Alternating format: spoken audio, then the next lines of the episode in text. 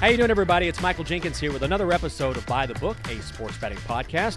We're once again bringing you some of our favorite segments from the last few shows. First up, Megan McPeak and I took a look at some more of the Week One NFL matchups.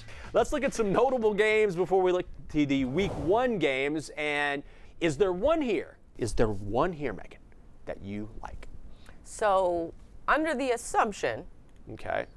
that AA Ron will be in the green and yellow, week 10, Seahawks Packers. That one seems interesting to me because the Seahawks, obviously going into Green Bay in November, might be a blizzard.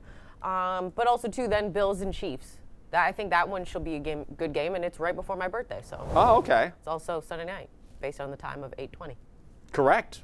I feel like you nailed that across the board. Thank okay, you. Okay, very good. But no, those are probably the two. Just like looking at that list, those would be the two games that are intriguing to me, just to see how the Bills uh, look. We saw what they did last season.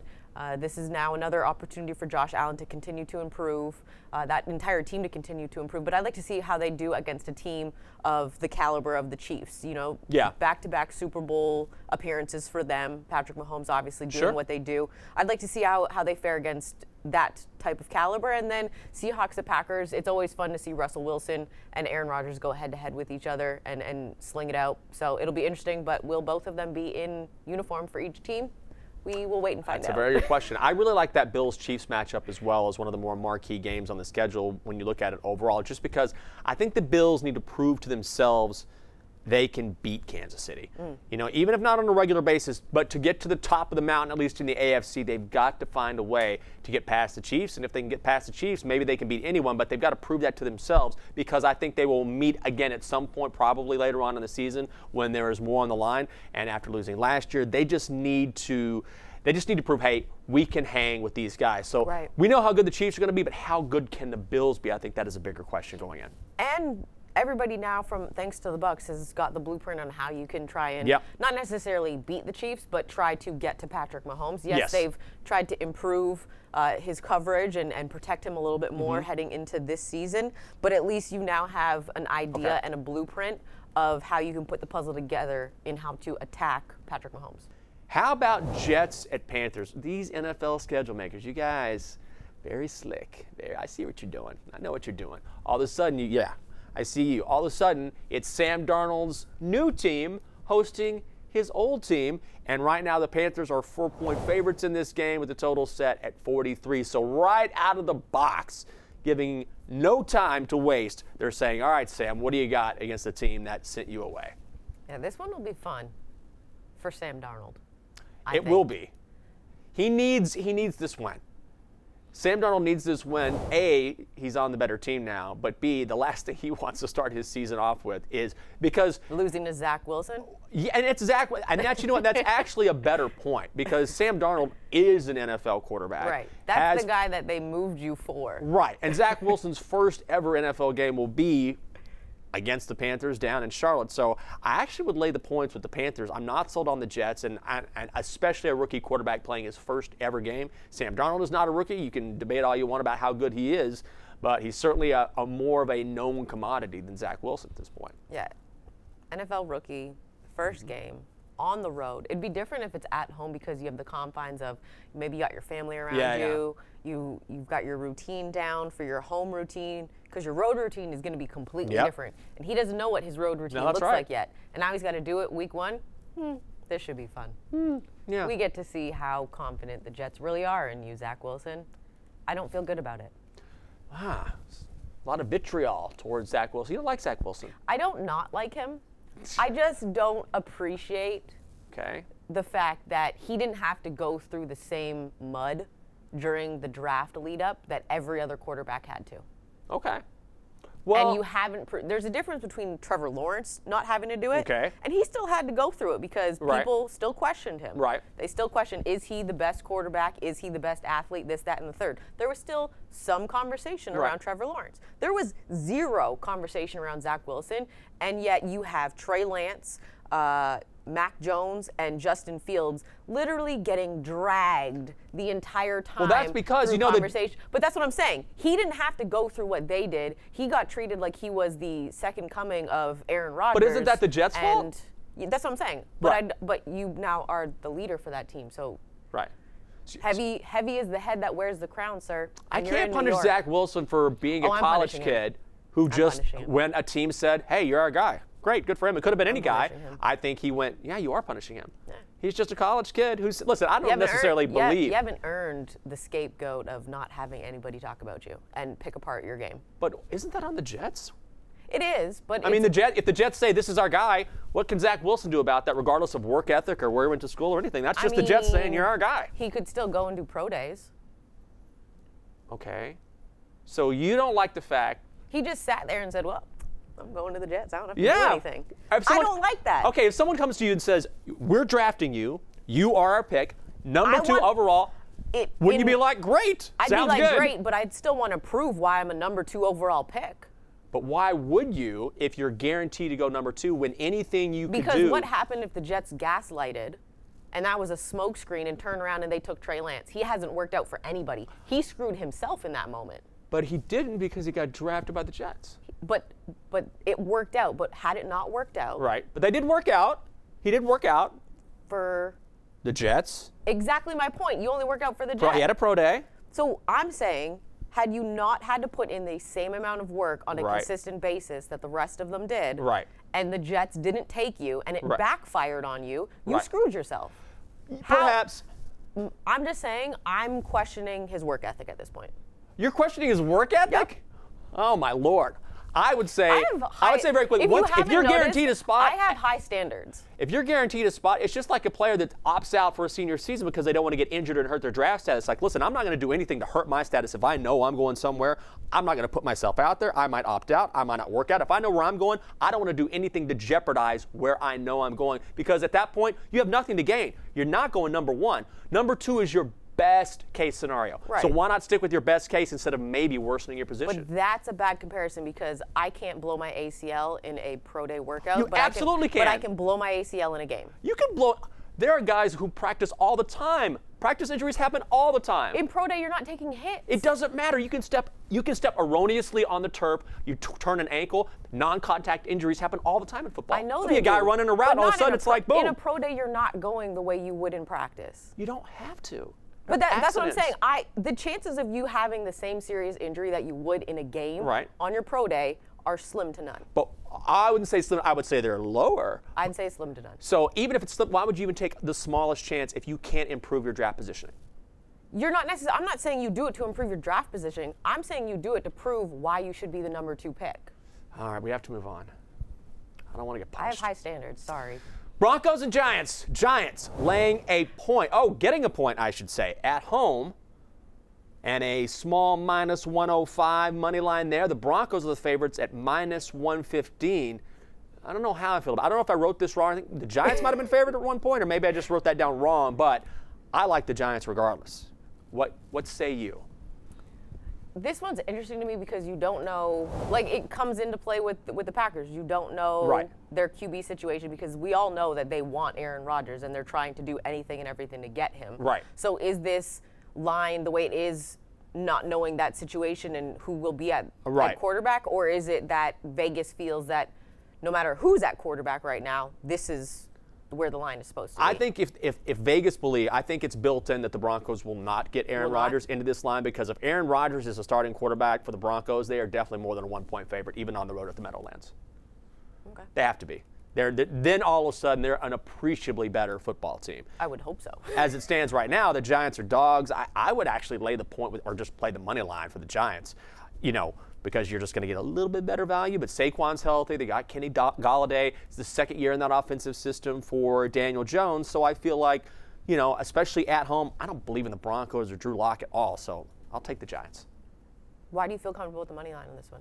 Well, just because why even pay if you're taking the, you know, if you're going to take the spread, then you're going to pay minus 110. That's sort of the standard price, right? Gotcha. So if it's just a point, why not just take the money line and all of a sudden you're shortening your risk? It's not a, a huge shortening, but it's shortening from minus 110 to minus 105. So why not just take the money line? Because you're just looking for a win anyway. At one point, you know, if it's one point, you're just looking for a win. You just want the win, doesn't care about spread. Exactly. I mean, yes, technically you could you could push perhaps, but that would probably not happen. I mean, you're sort of you're basically just trying to mitigate your risk by saying, okay, I'm, I don't need the point. I'm just looking for a win.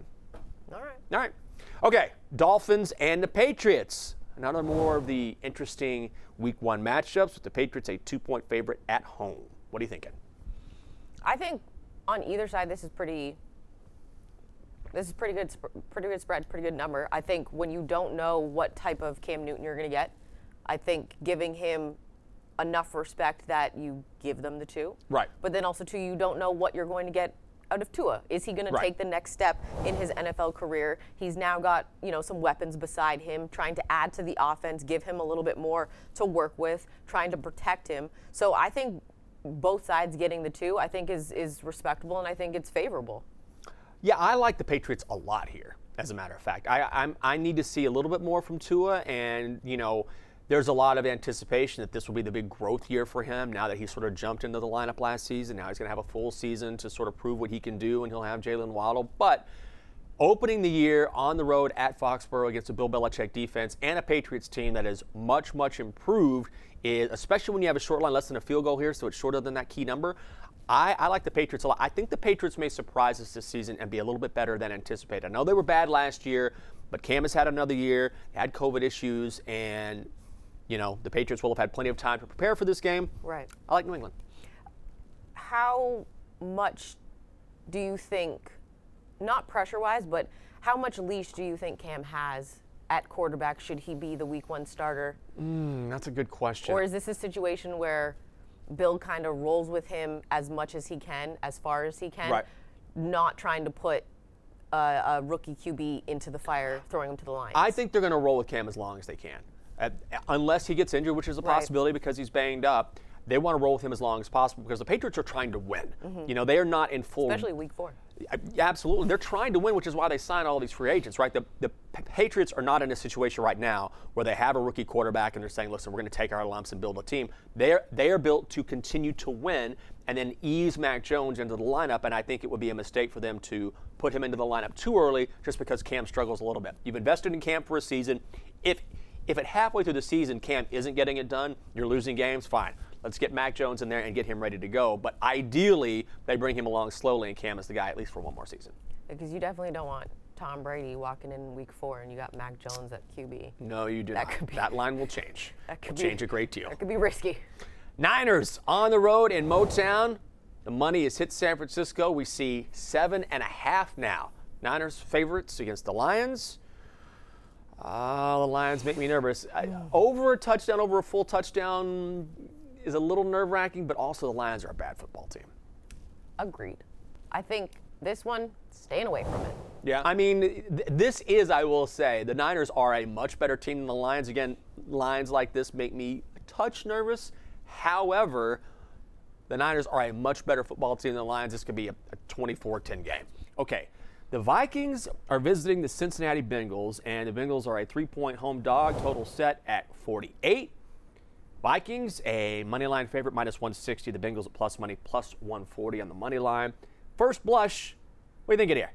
So this is this one is interesting because we'll get our first chance to see uh, Christian Darrisaw and what he can do and how good he can be. But it's also going to be the first chance to see Ja'Marr Chase alongside Tee Higgins, Tyler Boyd, and what they can do with Joe Burrow. So I'm interested to see what uh, what Ja'Marr Chase and Joe Burrow can do back together again. Yep. Obviously with their LSU days. Um, if they can kind of get that spark back together, maybe give some some hope to the Bengals fans. But as well too, I want to see how well this uh, Bengals O line can protect Joe Burrow and what Yeah. they're going to do to keep him upright and how they're going to keep him upright because that was obviously a big a big issue last year for them with him obviously Yep. going down with the knee injury. So that's probably what I'm going to keep my eye on. Um, week one, probably into week Yep. two, three, on what this O line is going to do, how they're going to protect their quarterback to Yep. avoid another serious injury. Um, so, you know, this one I think is pretty fair, set at three either side. Yep. Um, Bengals at home, Vikings on the road. I think I might be leaning towards Bengals just with Joe Burrow, seeing what I he am can do. too. I am too a lot. I mean, you mentioned those that core of receivers that Joe Burrow has now, and if things work out the way they plan, I mean, he could have some serious offensive Yeah. weapons around him, especially if Chase develops into that stud that we believe he's going to be for the Cincinnati Bengals. And honestly, ah, you know, I always say this: there's certain there's certain players I don't trust, and I don't trust Kirk Cousins a lot. and I, uh, Bengals, you know, there's something about a season opener that I think teams can eventually they settle into who they are. But mm-hmm. in season openers, you do see teams sort of play above their normal level. Up. They're just hyped yeah. up. It's the season opener. They've been waiting. You know, the fans are excited. There's, there's a level of excitement that is hard to find elsewhere, maybe outside of the, the playoffs, because mm-hmm. it is the start. And you've got a Bengals team that's going to have plenty of offensive weapons. And the Vikings haven't been good on the road historically with Kirk Cousins over the past couple years. So, yeah, when I look at this game, I think I like Bengals plus three. I'll take Bengals plus a field goal right there at that key number. In fact, that's another game. I'm not. I generally like to bet spreads, but man, there are some games that I look at in week one, and those money line, those money line dogs, especially if it's a home dog like the Bengals, look really enticing to me. So I'm on Cincinnati. All right. All right. Game number 2 mm-hmm. Cardinals and the Titans. This is a pretty interesting game because you have two very different styles of teams. Of course, the Titans like to grind it out and, and be so physical in the AFC, and then you have the Cardinals who love to air it out with Cliff Kingsbury and you know the way he coaches and, and implements that offense with Kyler Murray. Titans minus two and a half, a small short spread at home in Nashville. What do you think, Megan? So this one's interesting, and it, it, I'm going to bring it back to offense defense for me. Mm-hmm. Um, when I look at the Cardinals averaging at least last season near nearly 800 or sorry, 800, 385 yards offensively, but the Titans give up nearly 400 yards defensively. Yeah. So I think that's going to be key for the Titans, especially at home. It's going to be their defense. Yeah. Your offense is going to be one thing, but I think their defense is going to have to try and slow down this Cardinals offense. What they're going to have to do, um, make it tough, make it physical yep. in order for them to score. So for that's sure. kind of where I'm looking at this one. Other than that, I think just with it being so um, starkly different in, in styles of play, yeah. I don't know if I'd, I'd go with this one. I might stay away from it.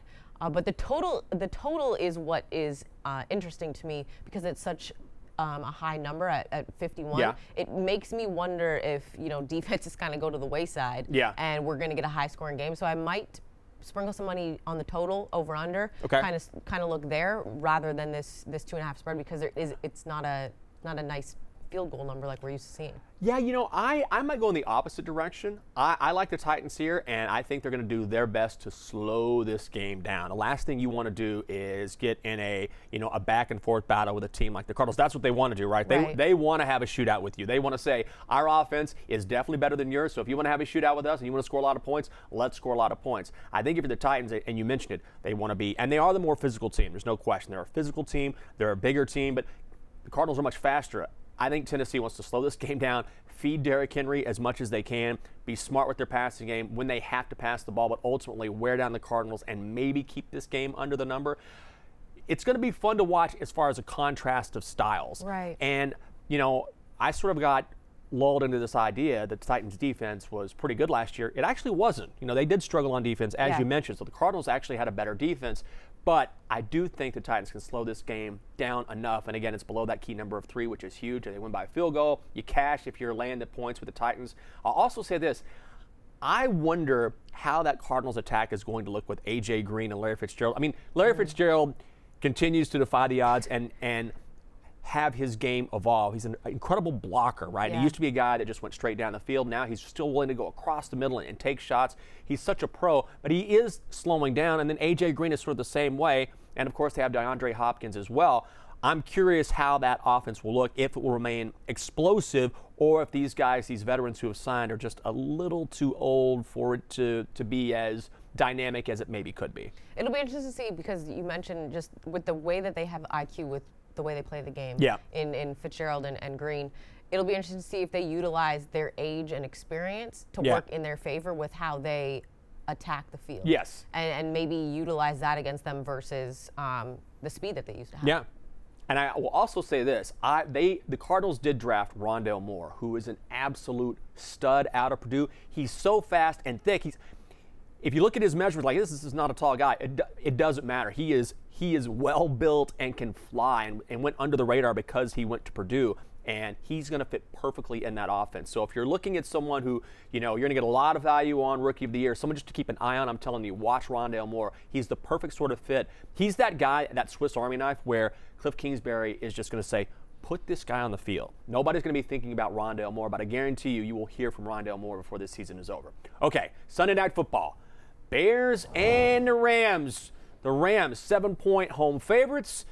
And a hefty price of the money line minus 345. But if you like Chicago, plus 285 with the total set at 45. So we're going to see a, a lower scoring game here. In fact, this total has come down from 45 and a half. So some money coming in on the under, Megan. Duh, Bears. Bears? You like the Bears? I just felt like saying that. Okay. Um, but everybody knows, if they've paid attention to the show, that I was big on Justin Fields throughout lead up to the Yeah. draft. Still am big on him.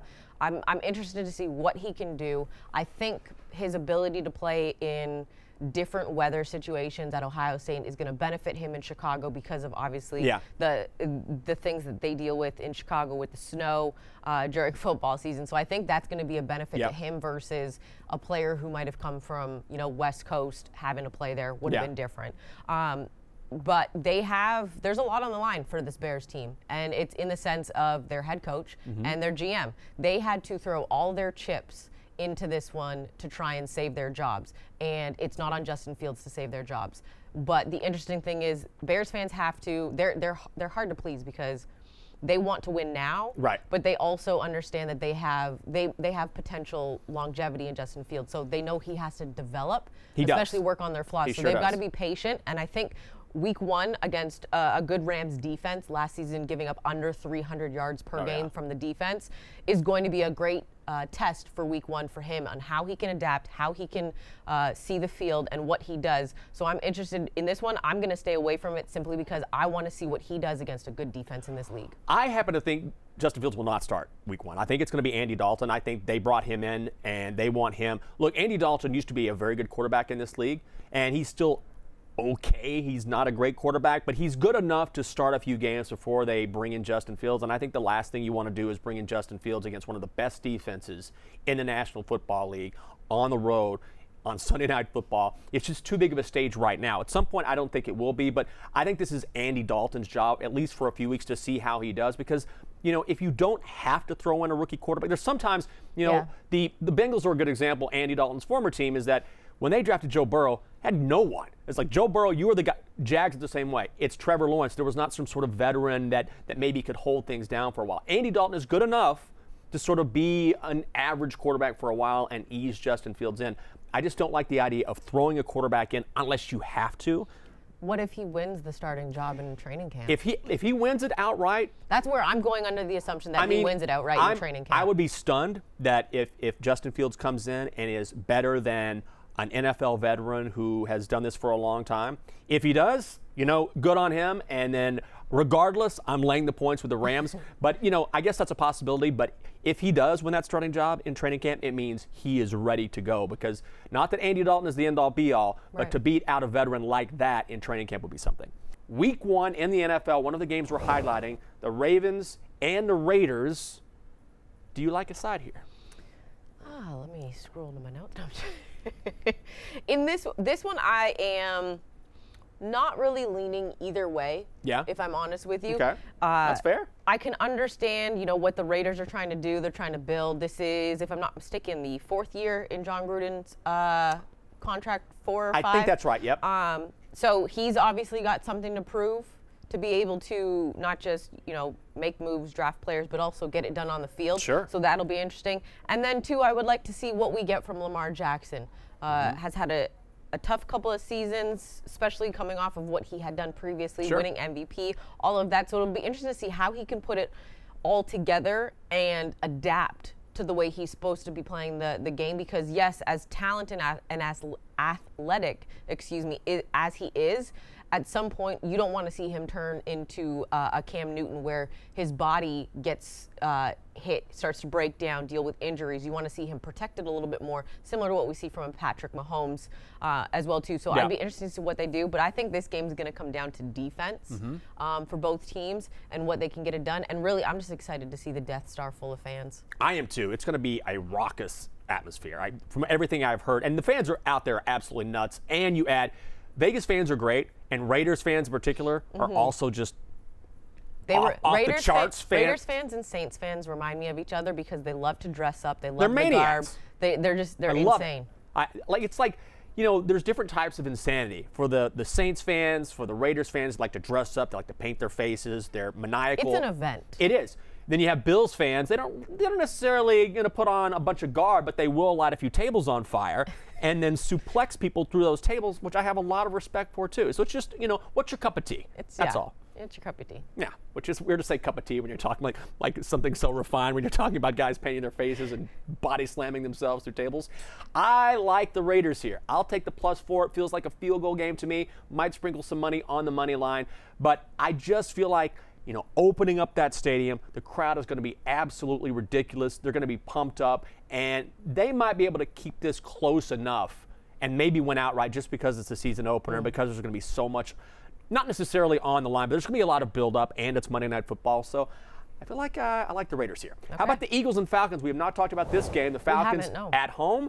We've seen some money come in on the Eagles. This line has gone from Falcons minus four to Falcons minus three and a hook. What do you think? Interested spread. Interesting spread. Okay. Um, is this a three and a hook because of Matt Ryan being a little bit older? You don't know what you're getting with the weapons that they've added. Is Julio Jones playing into this as well too? Right. Um, because why is his name escaping me right Pitts. Matt Um, Ryan.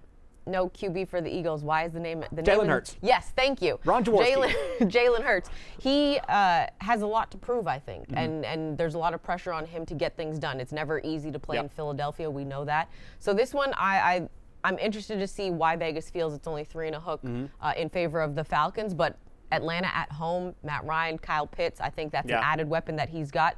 Uh, I'm moving under the assumption that Julio Jones is staying in Atlanta. That's the key. I would I would feel comfortable with the Falcons in this. Uh, I thought that this would be more of like a six point spread um, rather than a little bit more than a, Mm-hmm. a field goal. So I, I would I would take the Falcons in this one. I, I'm with you. I, I, I never like going against the money, but you know sometimes you have to remember the money isn't always right, and sharp action isn't always right. Maybe this is public action, but I, you know, I, I need to see more from Jalen Hurts. And again, I wish him the best, but there's some quarterbacks. You know, Jameis Winston is another, even though we have more of a body of evidence on him. But there are question marks about how they perform, and we're talking about the most important position on the field. We know what Matt Ryan brings to the table. I assume, I hope Julio Jones is going to be there. Kyle Pitts will be an added weapon. I like the Falcons at home, and it may take an adjustment period for Hurts to be the quarterback that Philly hopes he can be. So I would love it at three. Makes me a little nervous at three and a half because Yeah. it's just past that key number, but I, I would still lay it with the Falcons, and I'm with you. I, I feel like I would take this line at, at five, maybe minus six, so I'm with the Falcons as well. Okay, Seahawks and the Colts. Here we go. The Colts at home in Indianapolis, a two and a half point favorite against Russ and the Hawks. Let's look ahead to week one, Megan. What do you think? This is interesting. This is another question I have for Vegas. Is it with the uncertainty of the relationship between the Haw- Seahawks and Russell Wilson? Like, Mm-hmm. what is playing into uh, this this two and hook? Or are the Colts that good and that good at home, uh, and the Seahawks that good on the road that they think this is going to be a close one? I think it's a fair. I think it's a fair line. I think this line is really, really close. I would lean Colts. Just well, I take that back. I would lean Seahawks here because they've been very good against the number on the road with Russ Wilson over the past couple of seasons. If you look back at their record there, but I think this line is, is fair. These are two teams that are. You know, sort of on the same level. And they say generally that if you're a home team in the mm-hmm. NFL, that's worth about three points. Okay. So at a neutral site, this is close to being a toss up, right? The Colts are getting a little they're getting a little credit here for playing in Indianapolis, which I see. But it's a pretty close game, and, and two teams that aren't exceptional but are b- very good or maybe above average. This is going to be a good one. Yeah, the uh, the total is sitting at 52. I would be interested to play possibly the under on this one. Okay. Uh, simply for the fact you, you guys know me, I love my defense. Um, You do. the Colts only give up 332 yards a game defensively. Yeah.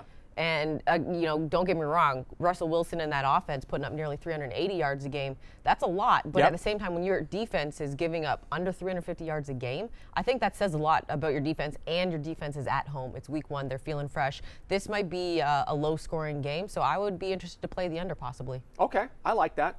Again, I you know I go back and forth on totals. I'm not a huge total player unless I see you know I try to follow sharp or professional bettors on Twitter or look at what they you know what they have to say and why they believe the way they do. And I don't blindly follow someone who is a pro, but what I will do is is say, okay, why do they believe this? Does this make sense to me? And sort of take it into account amongst other factors. I just like the Seahawks here. I trust Russell Wilson more than I mm-hmm. trust Carson Wentz. I, and I, I, keep saying that, but your quarterback play is so huge in the NFL. Yeah. And Russ, again, with the Seahawks on the road, they were actually better on the road against the number than they were in Seattle last season. So I like the Hawks. Only 17 more weeks until we have our answers. Up next, Jared Hockman from Covers.com joined us to talk through the NHL playoff matchups and which teams are favored in the first round. Jared Hockman is the publishing editor for Covers.com. And as I just mentioned, Jared, we're talking series prices here, so let's start with this one right here. You have the Bruins, a favorite against the Capitals here. You know, I love the Caps. This is my team. However, there are some serious injury issues as well. So who do you like here? Yeah, like you said, Jenks. I mean, you know, the Capitals are coming into this. You know, Ovi's been a little banged up with his back, and I mean, you have Kuznetsov and Carlson. Um, you know, so there's a little bit of a question mark there, but they've got that pedigree, and these guys have been through the ringer many, many times. The sad, unfortunate thing is Boston is maybe the one team in this division that can say that they've been there just as much, and they have the same kind of thing. Uh, the other problem is the Bruins are really turning it up right now. It seems to be, you know, playoff time for Boston. Uh, you know, that top line of Bergeron, Marchand, and Pastrnak uh, are really just kind of clicking. They've been clicking all year. Uh, but the biggest thing for the Bruins now is they have a second line. Uh, surprise, surprise, Taylor Hall is actually playing good hockey now that he's gotten out of Buffalo. I think he's got like 14 points in 16 games since coming over. Uh, and another big thing for Boston is Tuukka Rask is healthy. Uh, you know, so their number one goal is good to go, and that I think could be the biggest thing to watch in the series. You know, can you trust you know uh, Ilya Samsonov or Vitek Vanecek for Washington to go toe to toe, you know, with a veteran like Rask who's been there? Um, you know, it's one of the two series in the NHL right now where the higher seed is actually the underdog. Uh, so I think you're really going to see this come down to six, maybe seven games. You know, and goaltending might be the difference that you see going on. Another game we've got is the Penguins and the Islanders. What are you expecting out of this series when you look out when you look at the two of them, excuse me? Yeah, so the Penguins got that first spot in the East, and that is huge for them because they have the league's best home record. Uh, and they're going to have home ice now, especially through this round and the next round potentially.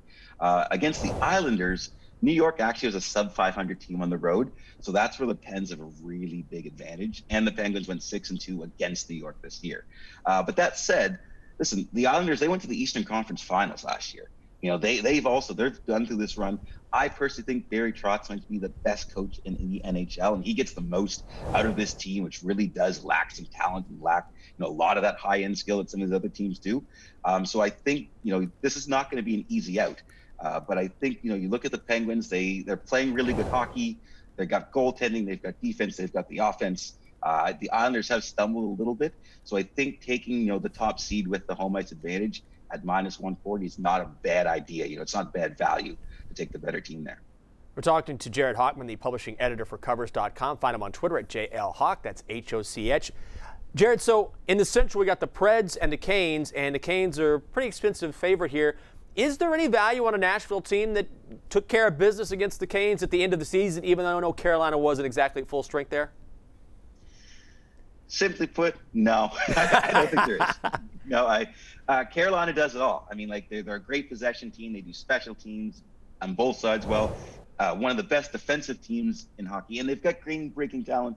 You know, in Sebastian Aho and, and Andrei Svechnikov and those guys. Um, yes, Nashville won the last two games, but like you said, Carolina wasn't really all invested in that. And Carolina went 6 0 against Nashville earlier in the season, you know, games that really matter. Um, because the Hurricanes are so juiced, uh, I think you could look at being a little creative in this series, maybe taking Carolina in a series handicap.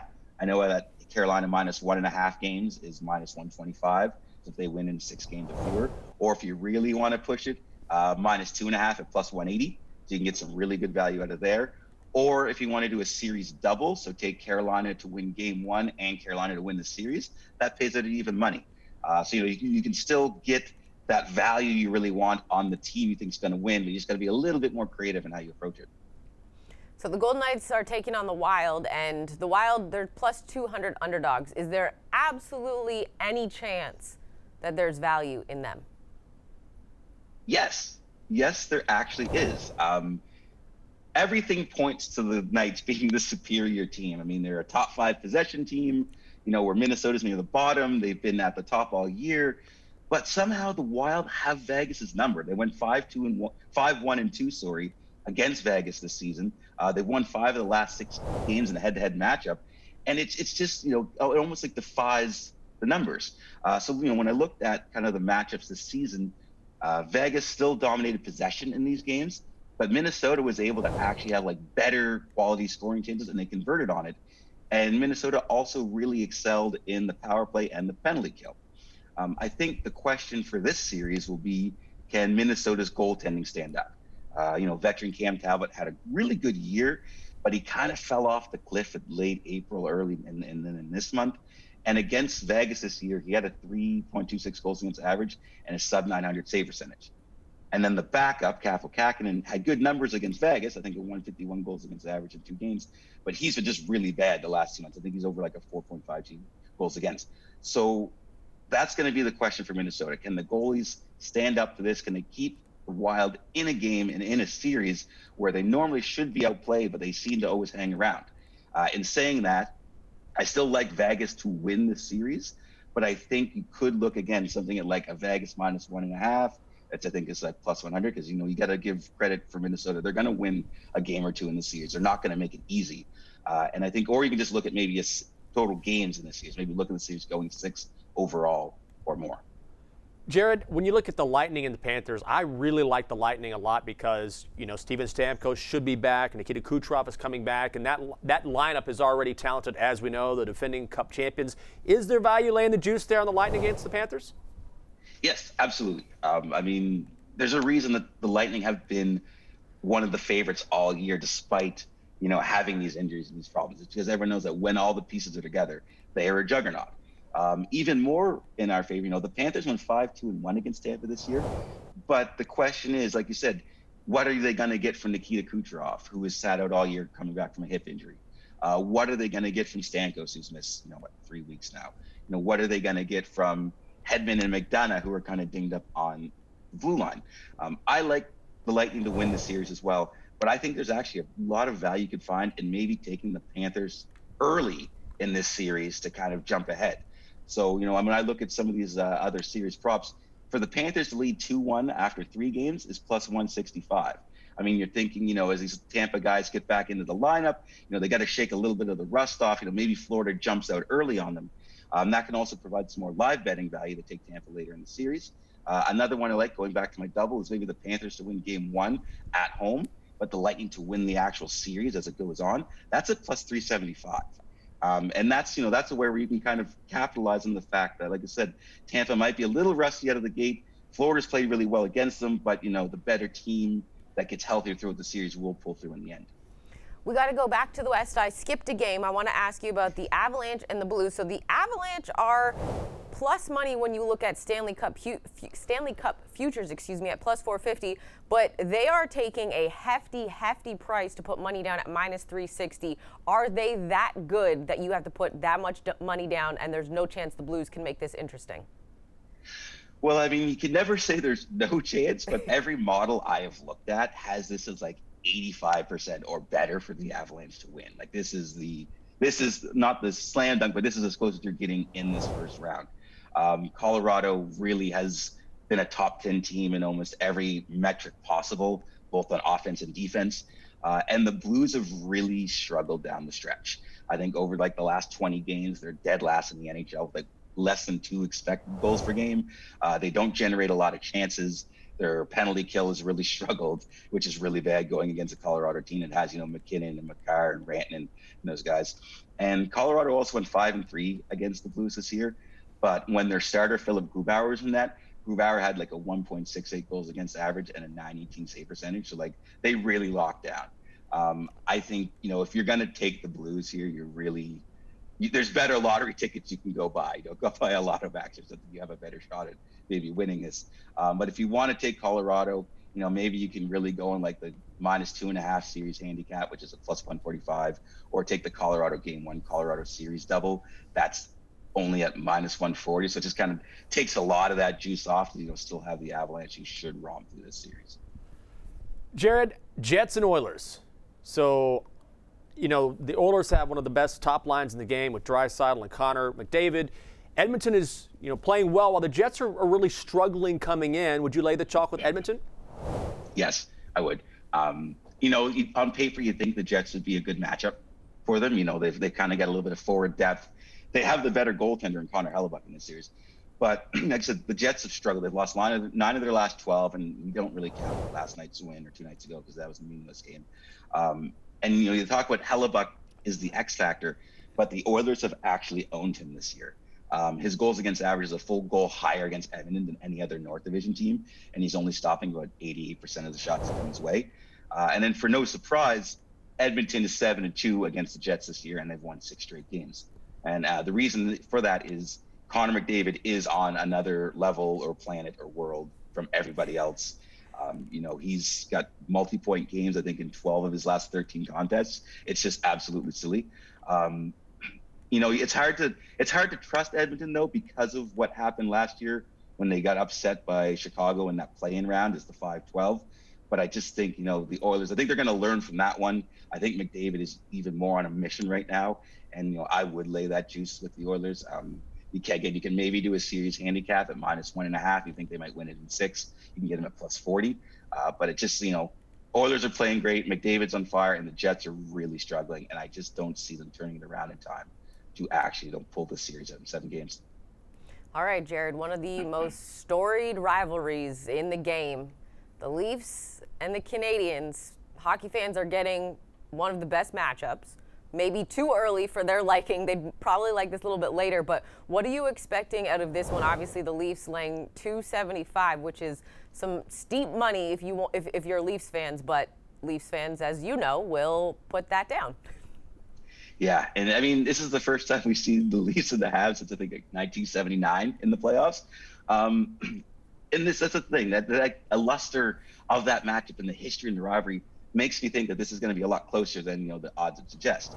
Um, I know the Leafs are seven two and one against Montreal this year, and the Leafs have won eight of the last ten head-to-head meetings in Toronto.